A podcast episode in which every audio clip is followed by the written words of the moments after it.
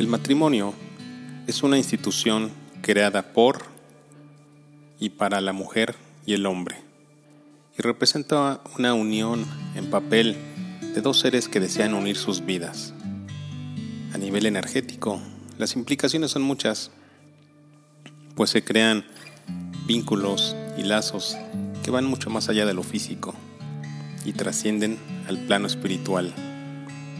Este, esta institución fue creada para dar un orden a las unidades fundamentales de la sociedad, las familias. Las familias representan pequeñas células de un organismo mayor y cuando varios individuos se unen para formar una familia, se generan vínculos entrelazados a todos los niveles. Cada individuo trae una carga energética de todas sus vidas anteriores y llega con una serie de aprendizajes por delante con esta nueva familia. Las familias no son, no son un accidente al azar. Cada individuo las escoge de acuerdo a sus aprendizajes por delante y donde podrá tener estas lecciones de vida y equilibrar sus karmas.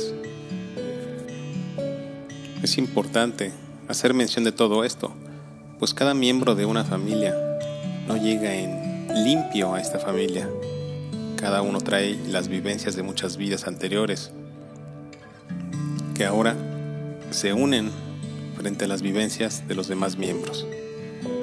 En el caso de los esposos, igualmente hay cargas de vidas anteriores y su relación estará sujeta a todas esas experiencias que traigan consigo. Hola, amigas y amigos, soy Alejandro Cruz Montaño y les doy la bienvenida a la plática de esta semana, que se titula Divorcio Energético. Te recuerdo que nos puedes encontrar en las principales plataformas de podcast y también mi página de internet www.espiritualidaddebolsillo.com. También puedes contactarme para dudas, preguntas e información sobre sesiones personales. Como sociedad, se habla de la familia como un ideal, como una base de esta misma. Pero hoy, la sociedad está fragmentada y dividida en creencias, dogmas e ideas principalmente de la vieja energía.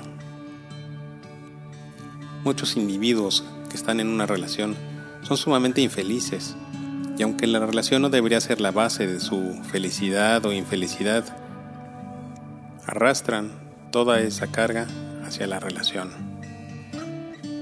Cuando dos individuos van a unir sus vidas, podrían hacerse una limpieza energética para quitar parte de esa carga y limpiar el nuevo camino que están abriendo. Además, podrían hablar de sus intereses y vivencias relacionadas a esto, pues todo este camino que sigue estará marcado por su camino espiritual. Sin embargo, cuando hay una separación. No todos los problemas están en el mundo físico, como todos podríamos pensar. Las parejas se alejan por su vibración y frecuencia. O crecen los dos juntos, o hay una separación inevitable. No solo son los intereses y deseos personales, hay que entender que el matrimonio funciona bien para las parejas con igualdad de desarrollo espiritual, pues hay energías similares si no hay un desarrollo espiritual similar.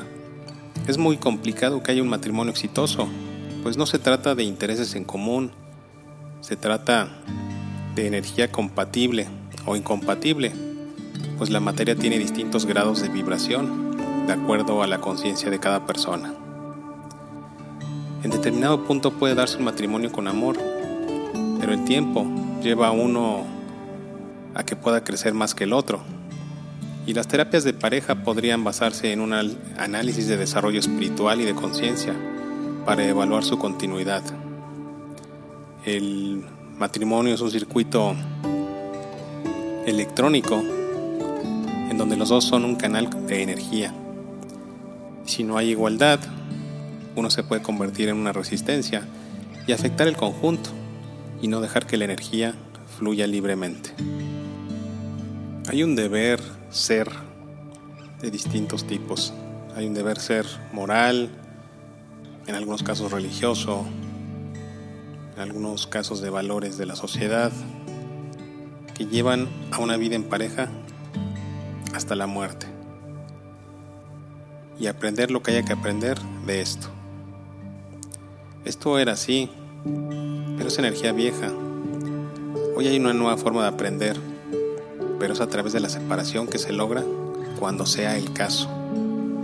Si uno es consciente de esto, se puede reajustar la vida con una nueva pareja que esté más en sincronía energética. Hay miedo a la separación y a la soledad, pero no hay peor soledad que vivir en una relación sin armonía energética. Es como hablar dos idiomas totalmente diferentes sin posibilidad de entenderse. El ser cuántico de cada miembro de la pareja lleva información y ésta se transmite de uno hacia el otro. Es, es imposible ocultar esto o disimularlo. Si uno desea continuar la relación, se percibe en el otro.